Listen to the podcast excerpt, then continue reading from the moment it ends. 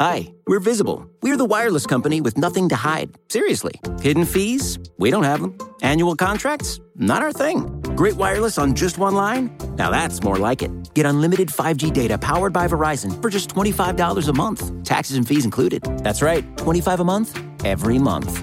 Sorry, hidden fees. We're just not that into you. Sometimes the choice is just visible. Switch today at visible.com. Rate with service on the Visible plan. For additional terms and network management practices, see visible.com. Is our society too ridiculous to solve its problems? I'm Sean Illing, and I'm your host for Vox Conversations.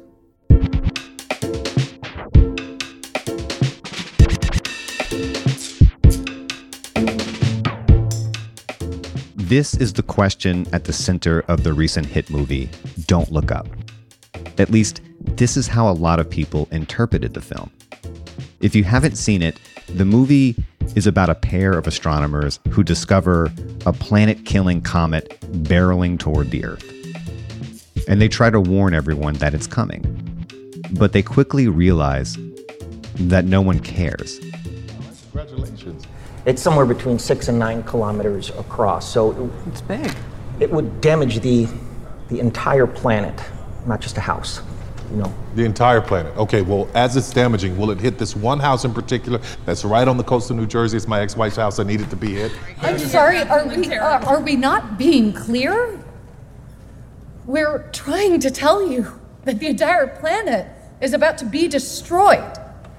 Okay. Okay. well, it's um, you know, just something we do around here. You know, we just keep the bad news light. Right. It helps the medicine go down. And speaking of medicine, tomorrow we The comet is intended as a metaphor for climate change. And as a film, it's about as on the nose as a satire gets. But by almost any measure, it's been a massive success. It's the second biggest movie in the history of Netflix, and it just earned three Oscar nominations, including Best Picture.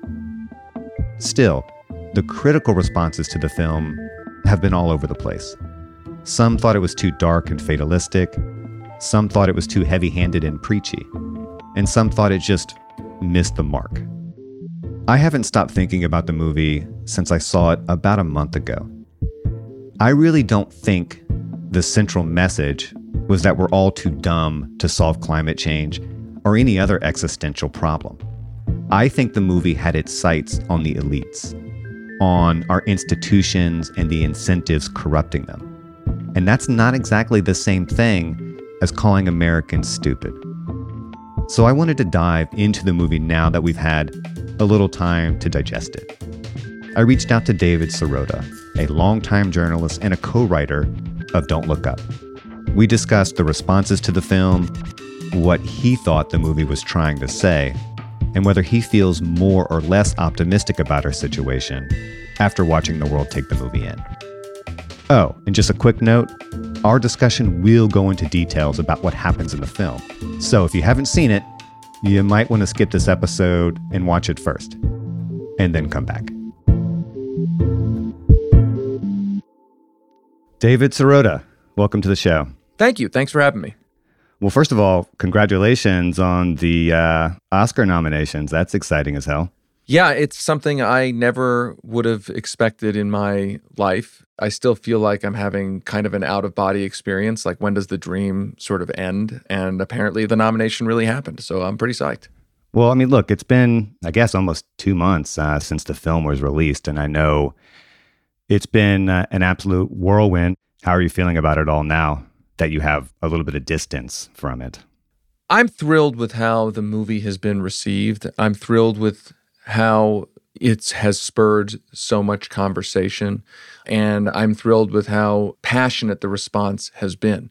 When we put this movie out and we started putting it together, we knew that it was going to prompt really intense feelings all over the place because it touches on so many different themes. I mean, it touches on the climate crisis, it touches on our respect for science, it touches on media ethics, media responsibility, it touches on whether our government works, whether it can work, it touches on our democracy. So you kind of knew that it was going to have a big response. But I, I will admit, I didn't know it was going to have this big a response. Like when you have a movie with that cast, lots of people are going to watch it. But for it to become a global phenomenon where the term don't look up or just look up, those terms are being referenced uh, around the world in the context of politics, in the context of media, uh, when it's the uh, second most viewed movie in the history of the largest streaming platform on the planet. I mean, that is a level that I didn't expect and I'm really thrilled about. And my hope is that ultimately the movie is the beginning of a conversation, a larger conversation, that it grabbed people by the lapels.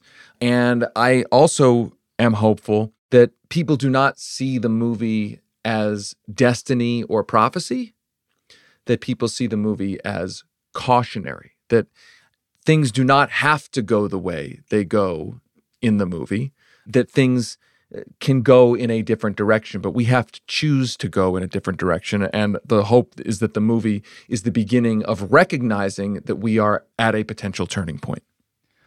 Well, we'll get to that. And uh, the film definitely sent my mind spinning in a million different directions. But I do want to ask for the abbreviated origin story of this thing. I mean, how did it even come to happen in the first place? So, Adam McKay and I have known each other for many, many years, going back to the mid 2000s. And we've been very good friends for a long time. And we spent election night 2016 together. We were watching the returns, and it was obviously horrifying. And, and soon after that, Vice came out. And it was a very divisive movie. And I should say, I think part of the reason why Adam McKay's movies generate such a response is because he's doing movies that are in the here and now. It's about our current world today. And people have strong feelings about our current world today. And soon after Vice, I said, listen, man, that was a great movie, but you really have to use your superpowers of comedy, but also mixing comedy and politics for something that addresses the climate crisis. And he says, Yeah, you know, I really have been trying to figure out how to do that. And I don't want to do a kind of Mad Max post apocalyptic dystopia. And I haven't been able to really figure out how to do it. And we kept talking. And at one point, I think I shared him a couple of stories that I was reporting uh, about climate. And I said, Man, I keep reporting these stories and it just, uh, they don't feel like they ever land. And I said, It really does feel like there's this asteroid headed towards Earth and nobody cares. And he said, wait a minute, maybe that's the movie. And I was sort of like, uh, I maybe. So we started spitballing this, and then he says, "Listen, I'm going to go write the script." And I said, "Okay, yeah, right, okay, fine." And like a month later, he comes back. He's like, "I got a draft of a script." I was like, "Wow!" And he shows me the script. I give him some notes. He goes back one thing leads to another. Oh, I think we're going to get Leonardo DiCaprio. We're going to get Jennifer Lawrence. And I keep saying, yeah, right, man. Right. I mean, I know you're Adam McKay, but like that, that's just not how the world really, does that really happen? And then, I don't know, like a week later, it was like, they're sending the papers for you to sign because this is actually happening. My point being that in Hollywood, a lot of things are supposedly going to happen and then don't happen. This, it was like he got in his mind, this is the thing we're going to do and he actually made it happen. And I was kind of blown away when when he said we're going to shoot the movie. I was like, I, I couldn't believe it. I mean, obviously, you're primarily a journalist. Did you feel on some level that you could do something here through fiction that you couldn't do otherwise? That you could tell the truth more powerfully and more clearly through a fake story about a real thing than you could by just doing kind of traditional journalism who, what, when, where, how? I think the power of story is unbelievably compelling. The human species has thousands and thousands of years of conditioning for story, for narrative. I'm a fan of movies, and I was excited that we were going to use the art form of movie to tell a story about the kinds of things that I spend my days reporting on. And so, what was really exciting was this is a movie again. It's about climate change, it's about science, it's about media, it's about corruption, it's about government ineptitude. I mean, those are the things that I cover every day in the real world. And then to mix it with powerful storytelling and comedy and that great cast, I knew that it was an opportunity to get the themes of that reporting to a much, much bigger audience. I mean, I can write the best story that I can possibly write about the world. For better or worse, that story is not going to get hundreds of millions of people to sit there for two hours to consume that story. It doesn't mean that journalism doesn't matter. It just means that it's a whole other way to get to an audience, a giant audience that is largely inaccessible to journalism. Yeah, I think that's right. You know, obviously, Adam is a huge, big time director. And as you mentioned, this cast is just insanely star studded. Did you, did Adam feel like you needed all that star power to make this a successful vehicle? Was that an integral part of making this as big as it's been? From the beginning, one of the goals of the movie was to reach the largest possible audience. In a sense, that is a populist viewpoint, that this was not a movie made for a small audience. This was a movie designed from the get go to try to get to as many people as possible. So there's a couple components of that. One, it's a movie whose story is somewhat familiar to the audience. There are big blockbuster movie themes in this movie. I mean, people say, oh, you know, it's Armageddon for climate change. In a way, that was deliberate. People are used to that asteroid crisis, end of the world kind of movie. And so, in a sense, we used that form for a story I would argue was beyond just funny and entertaining, but actually had a serious message. Another component was, as you allude to, getting a big cast, because a big cast potentially brings in different audiences that are familiar with different members of that cast. Leonardo DiCaprio, Jennifer Lawrence, they have huge fan bases. Ariana Grande has a different kind of fan base.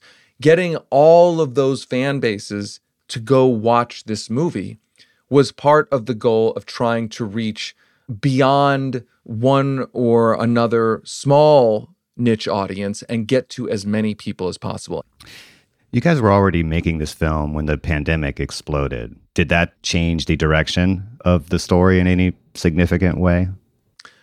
Well, two things happened. One, Adam went back to the drawing board on some scenes to try to tune them up to be even more ridiculous because reality's ridiculousness had caught up in some ways with the movie's original ridiculousness.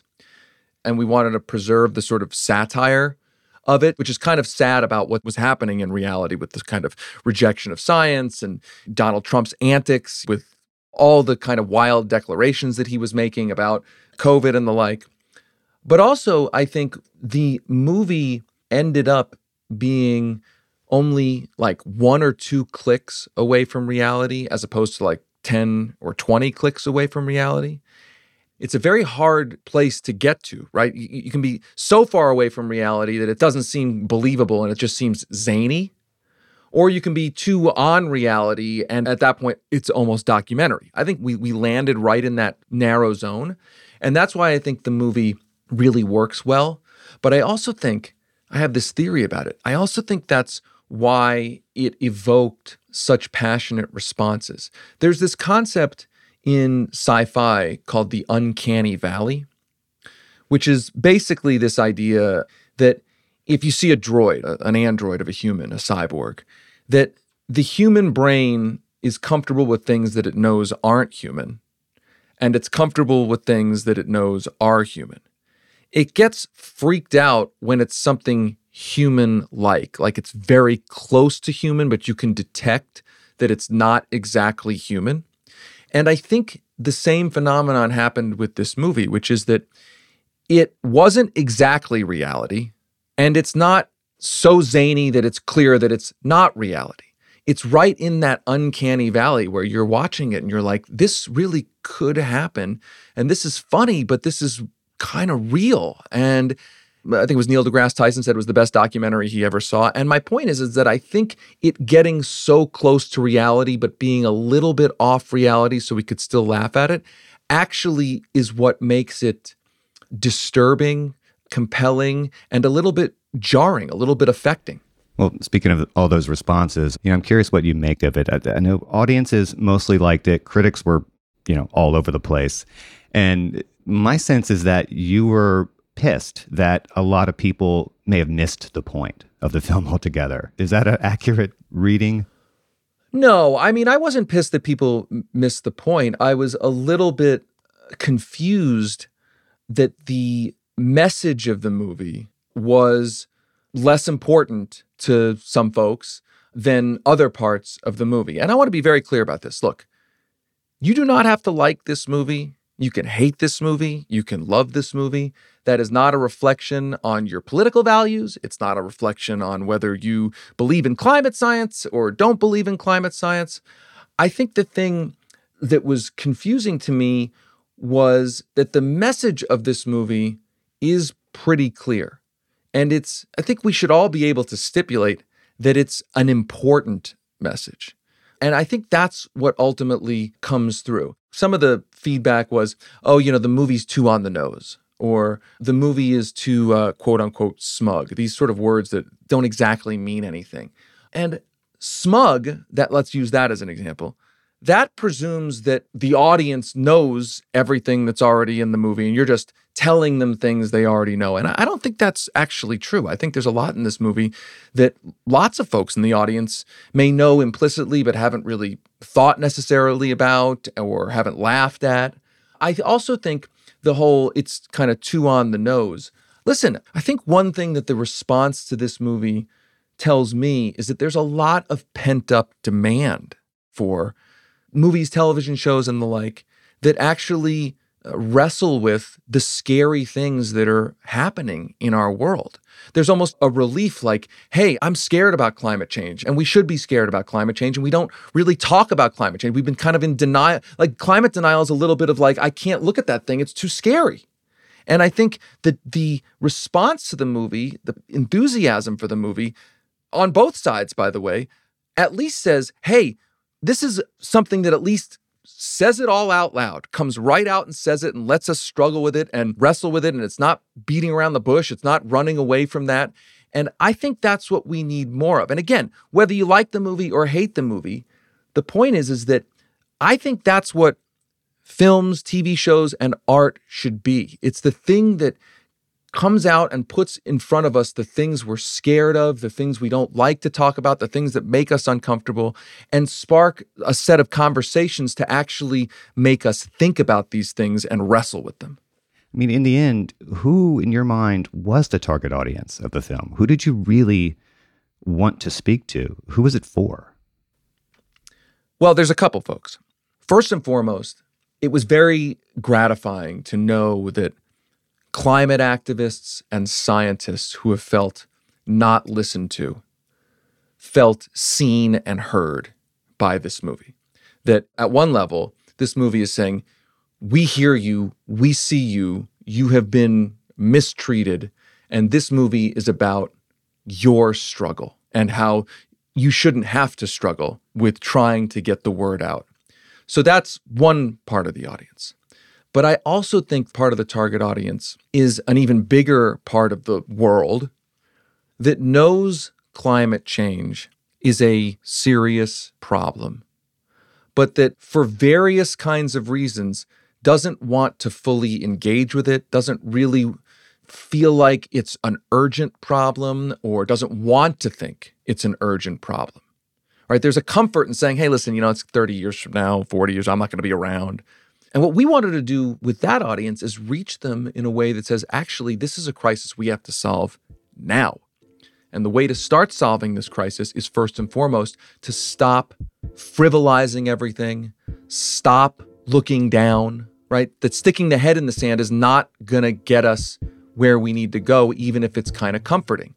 Motivating that large middle to move from, yes, it's a problem, I'm not sure it's urgent, to, yes, it's a problem, and this is urgent, that is how we're going to ultimately start addressing the climate crisis to mobilize that segment of the population with the segment of the population that already knows it's a problem.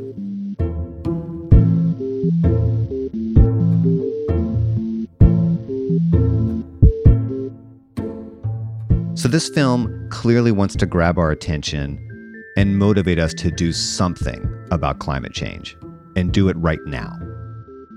But I didn't think that individual people were the primary target of the film's critique. When we come back from a quick break, I'll ask David about what I thought was the movie's most powerful plotline a story about failing institutions.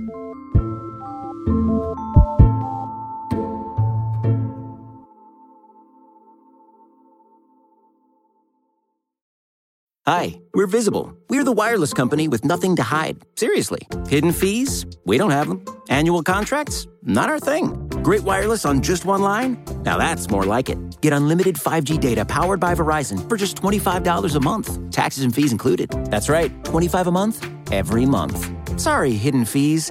We're just not that into you. Sometimes the choice is just visible. Switch today at visible.com. Rate with service on the Visible plan. For additional terms and network management practices, see visible.com. Support for this show comes from Sylvan Learning. As a parent, you want your child to have every opportunity, but giving them the tools they need to tackle every challenge, that takes a team. Now more than ever, educational support tailored exactly to what your child needs can make all the difference. That's why parents have trusted Sylvan Learning for 45 years as the ultimate teammate in their child's educational journey, instilling in them a love for learning and a passion for reaching the next level. And Sylvan's Insight Assessment can identify gaps in learning and areas that could be of concern for your child.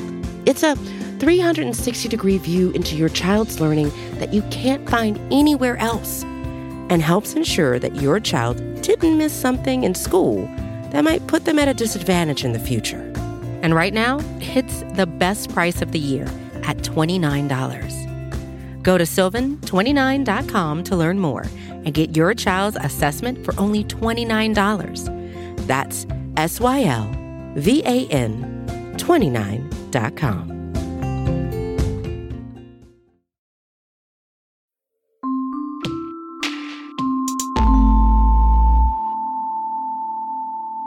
Let me toss at least one of my primary reads of the film at you and see if you think I'm getting warmer or just, you know, a moron. But yeah, all the climate change stuff is there, obviously, and it's low hanging fruit.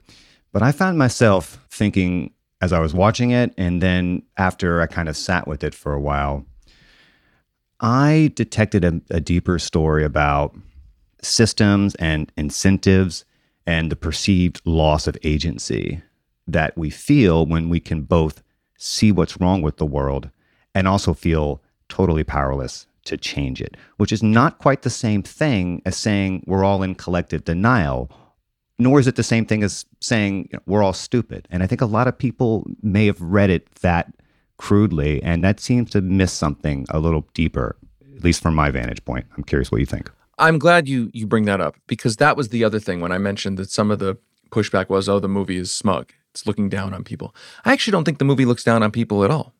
I think the movie is a critique, if anything, of elites, people with lots of power, institutions, government, and the quote unquote regular folks actually are the victims in this. That you have various scenes where the regular folks figure out what's going on and know they're being lied to, they're being misled.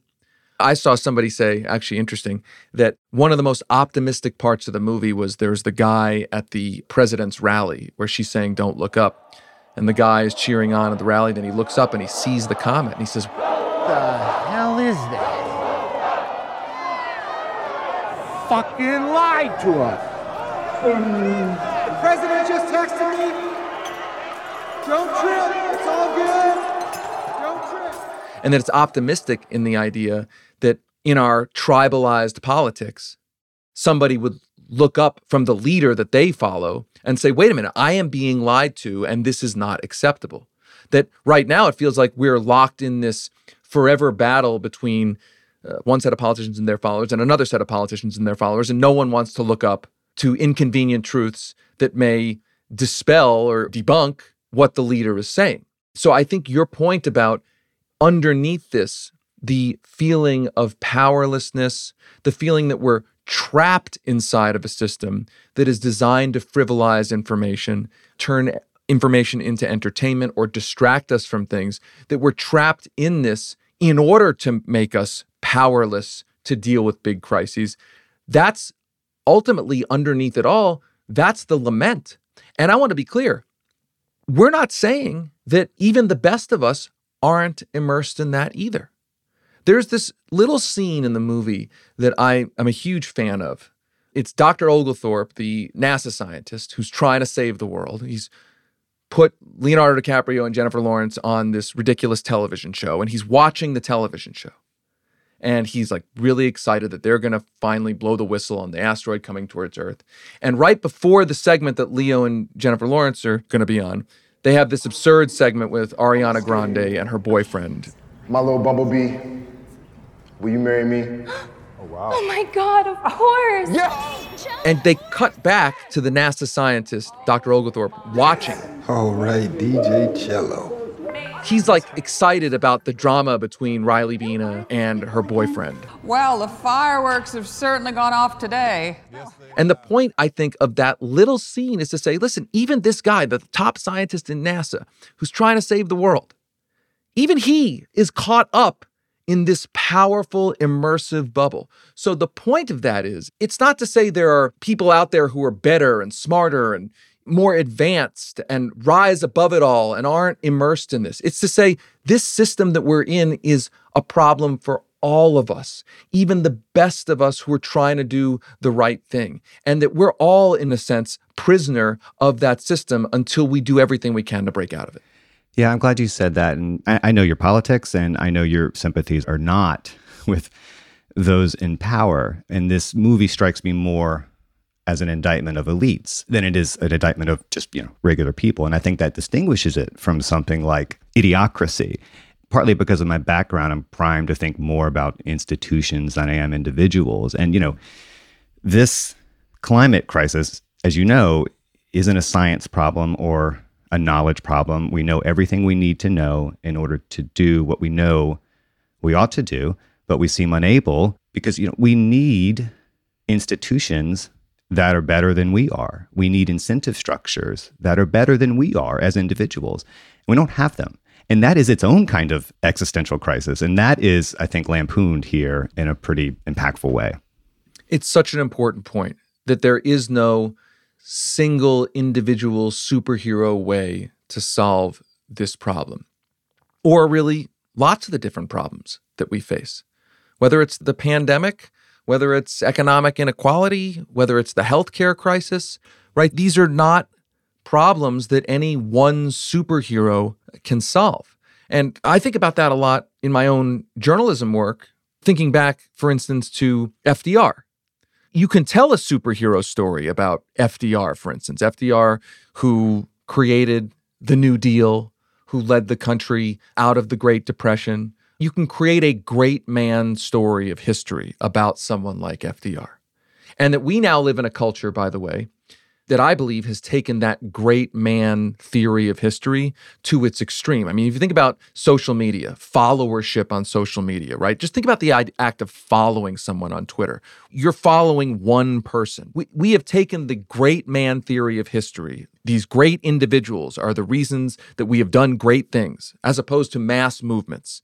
Social media, I think, has extrapolated that to its extreme. But I don't think that's the way it actually works. Even back with FDR, a very strong, beloved president who was a great president. But you can't understand something like the New Deal unless you understand the labor movement, this giant movement. If you just tell the story of FDR, you're not telling the story of the context in which he was operating.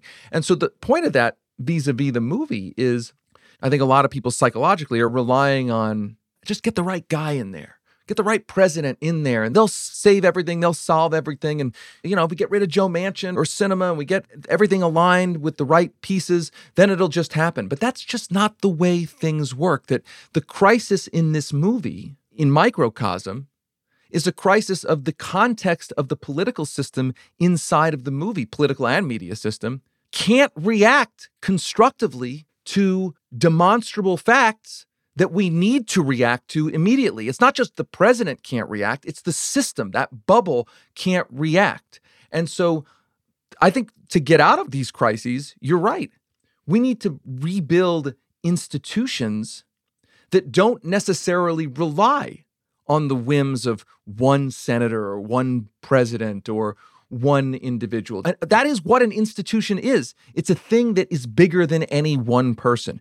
And we have a crisis of institutions right now.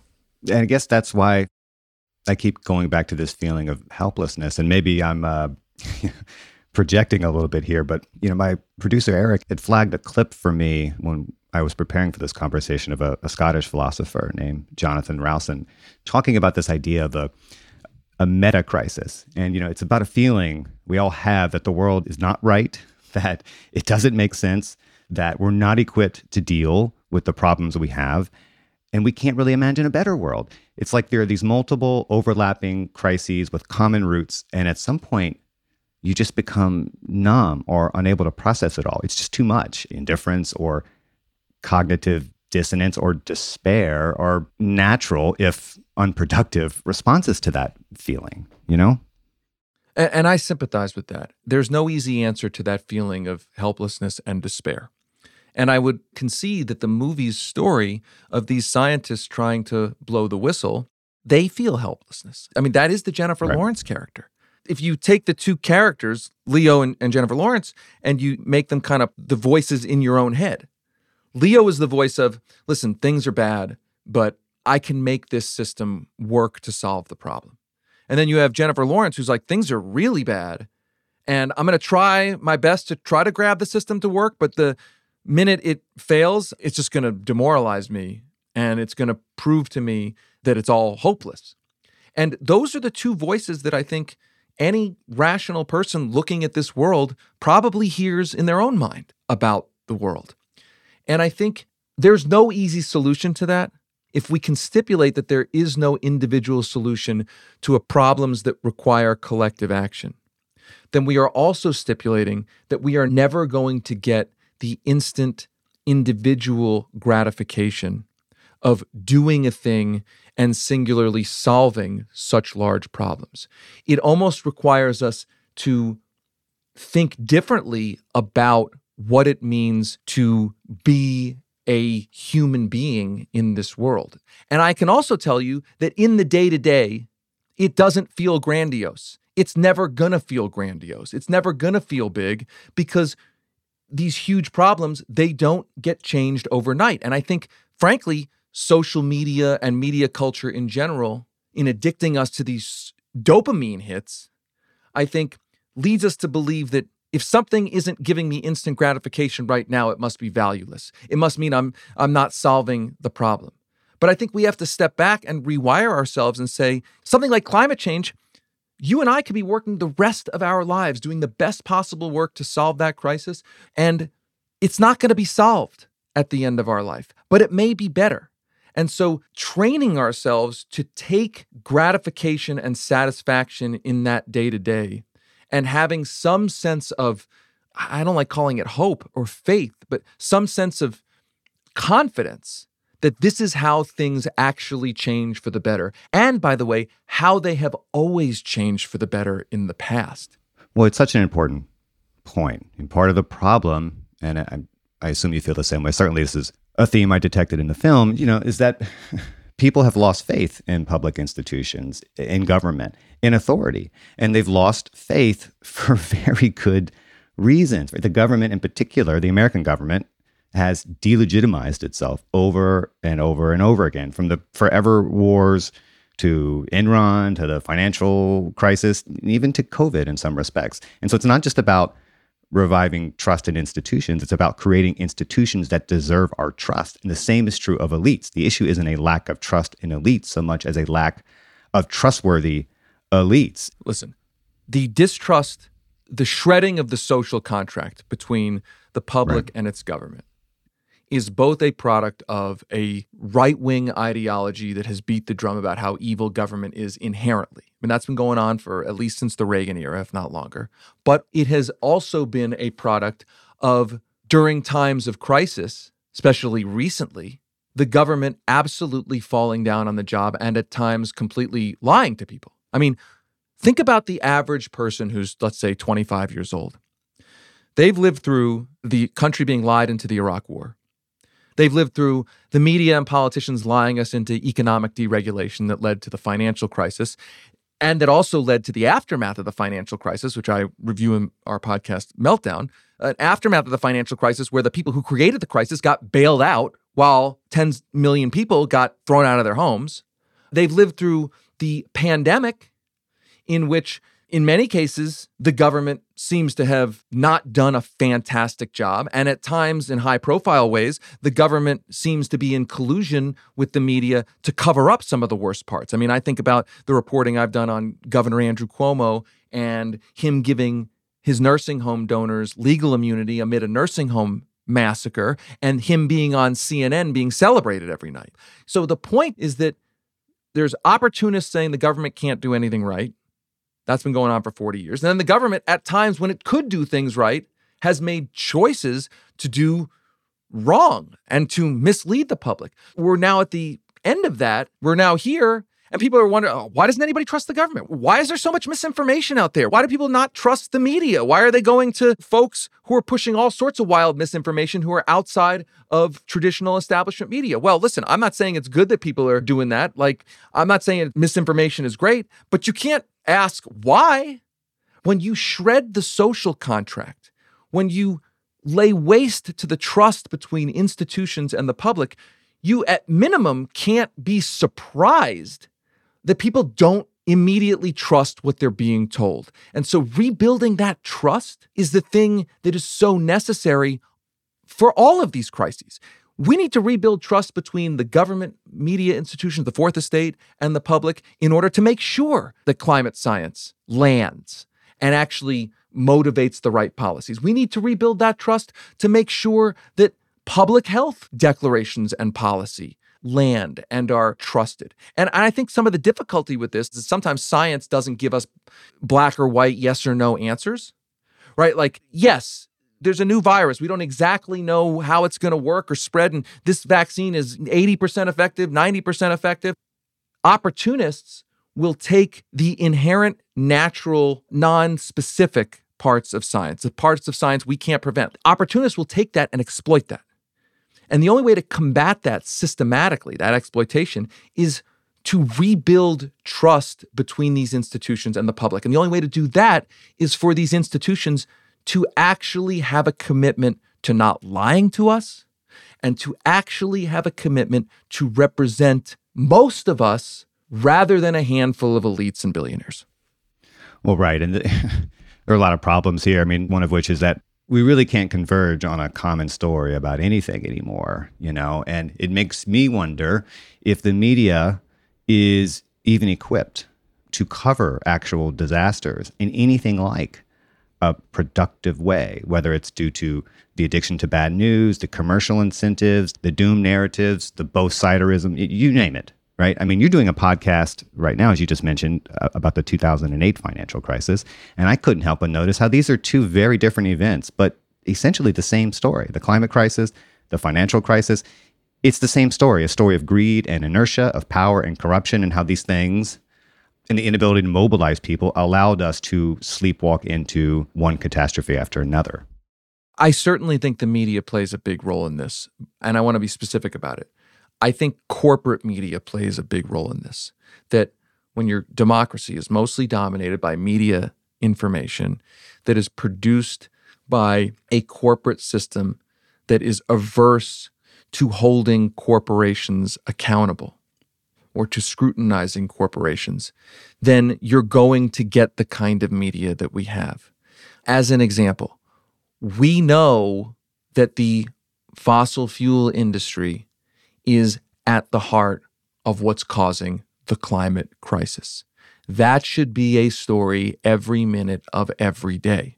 It is not a story every minute of every day, not because there's necessarily some secret conspiracy of like five people a, at the five biggest newspapers twisting their mustaches saying, haha, we're not going to cover this because of our oil industry backers. But it is to say, the larger corporate media world knows where the advertising money comes from. The larger corporate media world knows the kinds of ideologies, the kind of fealties that get promoted inside of those institutions. The point is is that it's less media corruption and more a problem, in my view, of media culture. Think about what the difference between corruption and culture is. I kind of think of it as like that famous adage from David Foster Wallace one fish swims up to the other fish and says, Hey, how's the water today? Or the water's warm today. And the other fish says, What's water? That's culture, that you're so immersed in it you know the incentives, you know what's going to get you in trouble, you know what the advertisers want, you know what the higher ups want, that you know what topics to avoid, you know what topics to roll your eyes at. And so my point in saying that is, is that I think a big part of the problem in our media culture is is that it is so thoroughly corporate media dominated and there's such a small segment of independent media. And I'm not saying independent media is entirely perfect either, but that the mix is so skewed that we get situations like, I'll give you another example this whole situation with inflation. Almost all of the debate about inflation, discussion about inflation, is about so called wage inflation. Oh, workers are being paid too much and they're demanding too much, and we gave them too many unemployment benefits, which means they can demand higher wages, and that's driving higher prices. What's not discussed very much is the data showing that corporations who've become oligopolies or monopolies are simply using the ruse of inflation to just jack up prices, pay their own executives, talk about wage inflation, much higher pay, pay out shareholder dividends. That's barely part of the conversation at all. And you have to ask yourself, well, why is that not part of the conversation? Well, I would argue it's in part not part of the conversation because the owners of media don't want that to be part of the conversation. And maybe some of them genuinely think the real problem in the economy is not, you know, Wall Street jacking up uh, rent rates or or whatever. The real problem is the Arby's workers making 25 cents more an hour. And you have to ask yourself, well, we could actually address the problem with antitrust laws. I mean, some folks have thrown out price controls. There's all sorts of things you could do that corporate America doesn't want, but it's not part of the conversation. What's part of the conversation is something that's really not the problem.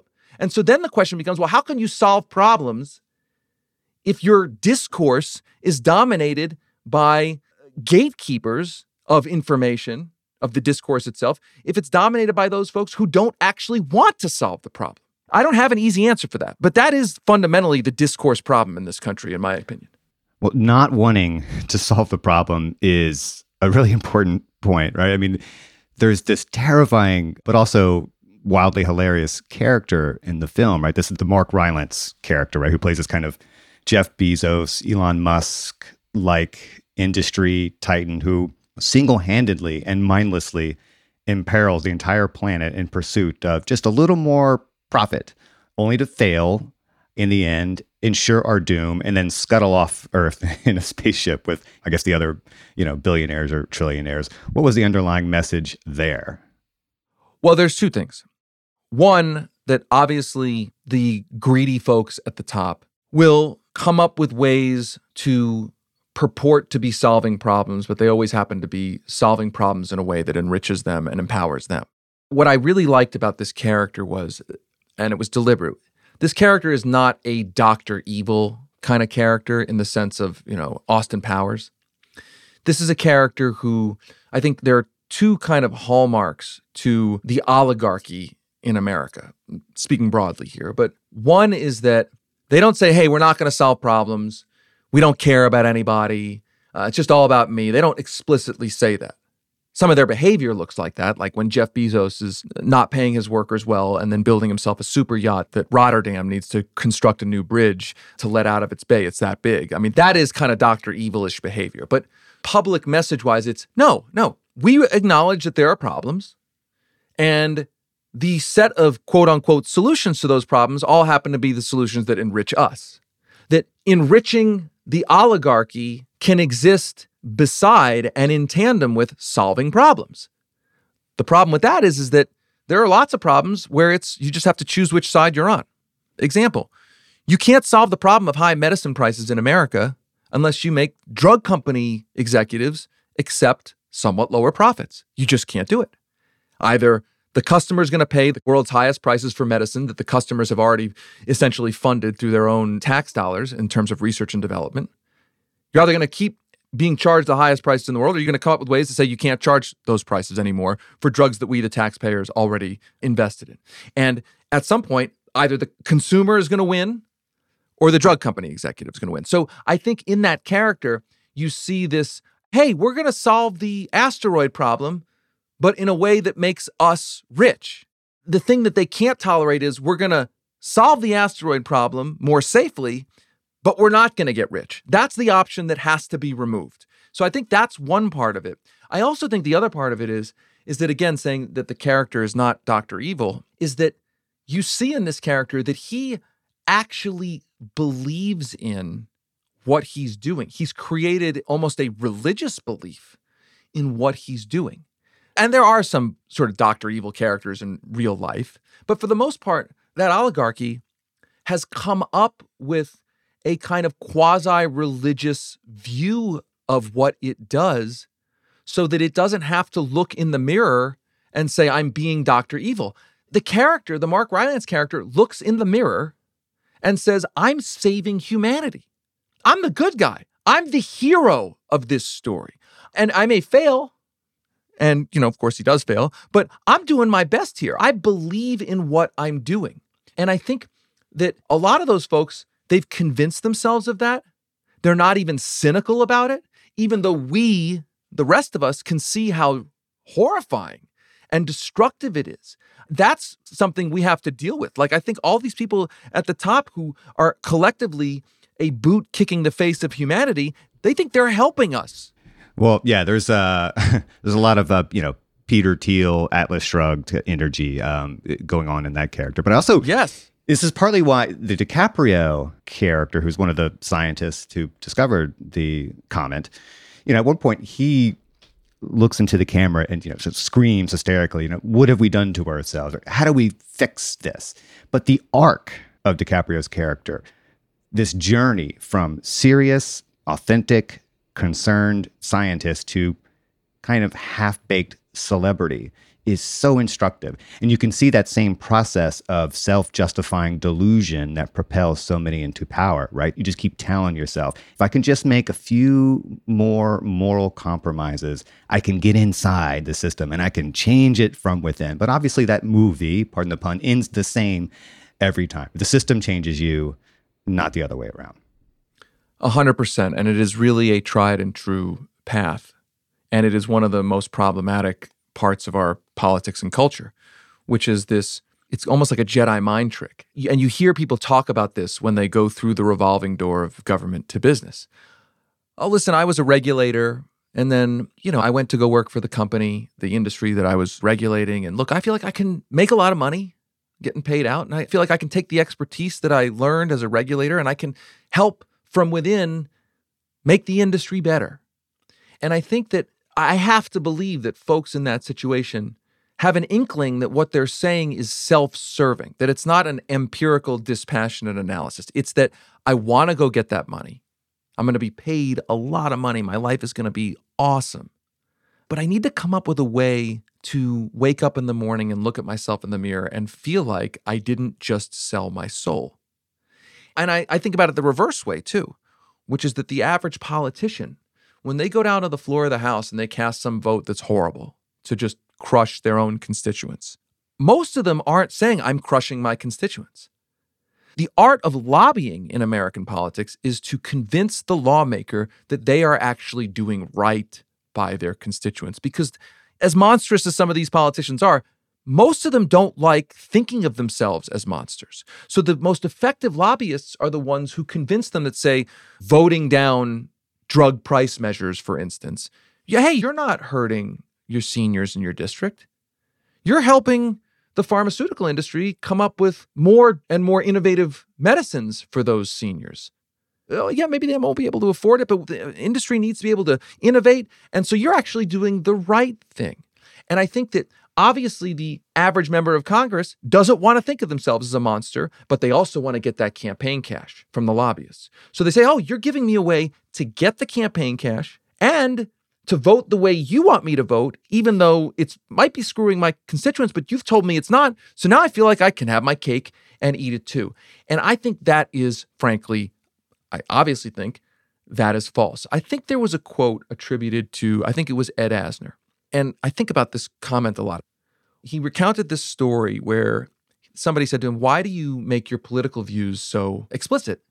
Doesn't that kind of complicate your life in Hollywood? Right? Because the more outspoken you are as a sports figure or an actor, the more controversial you are, potentially the more the major studios or the major sports teams are going to try to stay away from you. I mean, we've seen that happen. And he said something to the effect of, Why do I speak my mind on political issues? Because I know when I get out of bed in the morning, I have to be able to look at myself in the mirror. And I think what that really says is you always have to choose which side you're on. That in almost every case, there is no, I can sell my soul and also do the right thing that you just have to make that choice. And I think the entire system is designed to make us think we don't have to make that choice, but that is a choice we all have to make. It, look, it's uncomfortable. It's an uncomfortable set of choices.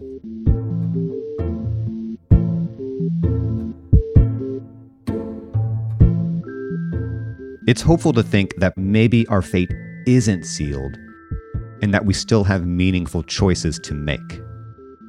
So, how does that square with the ending of Don't Look Up? Spoiler alert if you haven't seen it, it's a bit dark. After one last short break, I'll ask David if he's feeling more optimistic about the world after making this film.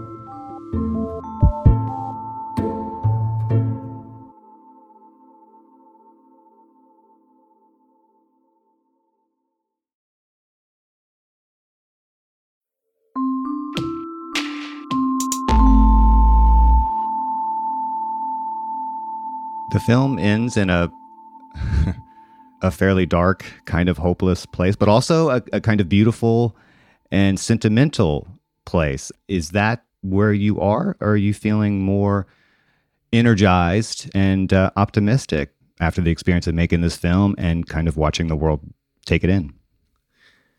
I am definitely feeling more optimistic in the sense that I know there's a pent up demand for this kind of content specifically and there is more generally a pent up demand for a more rational set of institutions and a more rational world. I know that people are frustrated. Clearly, the reaction to the movie is one of many expressions of that. So I am really optimistic that that energy to start solving problems is there. But I am also deeply concerned with the fact that the energy can be channeled in so many different ways because of so many different opportunities for uh, nefarious opportunists. And this has been a theme of my work for many, many years. I wrote a book called The Uprising, which is about how there was all this political foment. It's back in the sort of, I think it was 2007, 2008, and that it could go in many different directions. It could go right wing, it could go progressive, it was going to be unpredictable. And I think what has happened is that it, it actually did go in a productive direction in that 2008 election, in the election itself. That people were sick of the Bush administration. I mean, that was a horrific administration. I mean, I, th- I think we don't even, it was so horrible, it's hard to really think about. Yeah. I mean, Iraq and Katrina, and it was just awful. And people were sick of it, and they, they actually voted for change. And I think that what happened is that one of the biggest tragedies in history that we don't necessarily recognize as one of the biggest tragedies in history, which is that the Obama administration came in with this huge mandate and made a series of decisions to use that mandate to try to prop up the current system, to try to just preserve it for a little bit longer. Top down bailouts, not bailouts that helped actual homeowners, et cetera, et cetera.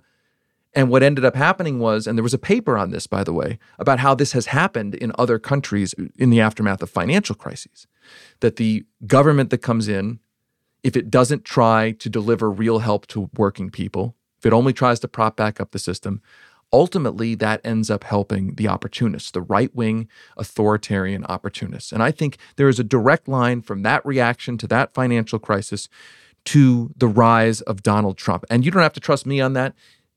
Steve Bannon is the one who has said the legacy of the financial crisis is Donald Trump. And so, updating that to now, I remain concerned that yes, there is this pent up frustration. It could go in an incredibly productive direction to deal with the crises we know we need to deal with. But if we have a government, a set of institutions and government leaders who are most focused on just simply propping up the current system, then that opens up opportunities again for that energy to be steered into a really unproductive, authoritarian, nihilistic, right wing direction. And that's, I'm afraid that that's where we are now. And one last thing I'll say about this is that I'm not the person who, you know, recognized this. We've mentioned FDR. Really interesting thing about FDR is if you go back and you look at the speeches he was giving, he explicitly recognized this. And I'm not talking about implicit, I'm talking about explicitly. There's this quote that he said, it was in the late 30s, and he said something to the effect of other countries have given up on democracy not because the people there didn't like liberty. They gave up on democracy because they saw a government that was dysfunctional and didn't care about them. And they decided to give up democracy in order to get something to eat. Point being, he understood that I have to deliver for the working class and solve real problems immediately, not just because it's the morally right thing to do, not just because it's the macroeconomically right thing to do, but because if we don't do this, there is going to be real, true, genuine fascism in this country. And it was on the march back in the 30s in the United States. And I fear every single day that the people in power right now, whether it's on the issue of climate change, inequality, the healthcare, that they aren't taking that situation seriously, that it's the same situation, and they are not focused every single day on showing that they are delivering. And by not delivering, they are imperiling our entire world. Well, we're at the end of our time here, so uh, I'll just say this. You know, I'm not really qualified to judge the artistic merits of any film. I'm not a professional critic, but I really appreciated and enjoyed this movie precisely because it made conversations like this possible, because it raised so many fundamental questions about our world and the pathologies ripping it apart. And that makes it a valuable contribution in my book. So thank you. And thanks for being here, David. This was great fun. Thank you. And thanks for saying that about the movie. And I, I, I want to add one other thing the movie is for everyone. So you are a person who can judge the movie. That's what this movie is for. This movie is for everyone. And so I really appreciate that feedback and I really appreciate this conversation. Thanks so much.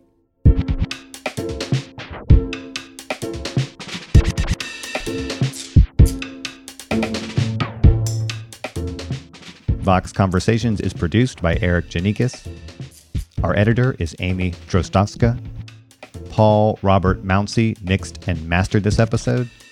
Our theme music was dreamed up by the mysterious Breakmaster Cylinder, and Amber Hall is the Deputy Editorial Director of Vox Talk. If you like the show, let us know. Room for improvement? We want to hear that too. We're curious to know what you think, what you want more of, and what we could improve. And if you have ideas for future guests or topics, send us your thoughts at voxconversations at vox.com. And hey, if you did like this episode, share it with your friends and please rate and review. And join us on Thursday for a brand new episode of Vox Conversations.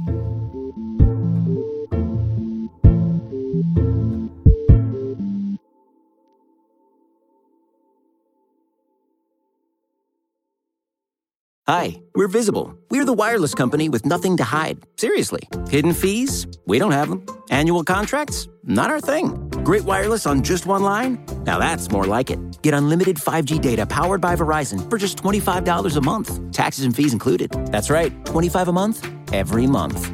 Sorry, hidden fees. We're just not that into you. Sometimes the choice is just visible. Switch today at visible.com. Rate with service on the Visible plan. For additional terms and network management practices, see visible.com.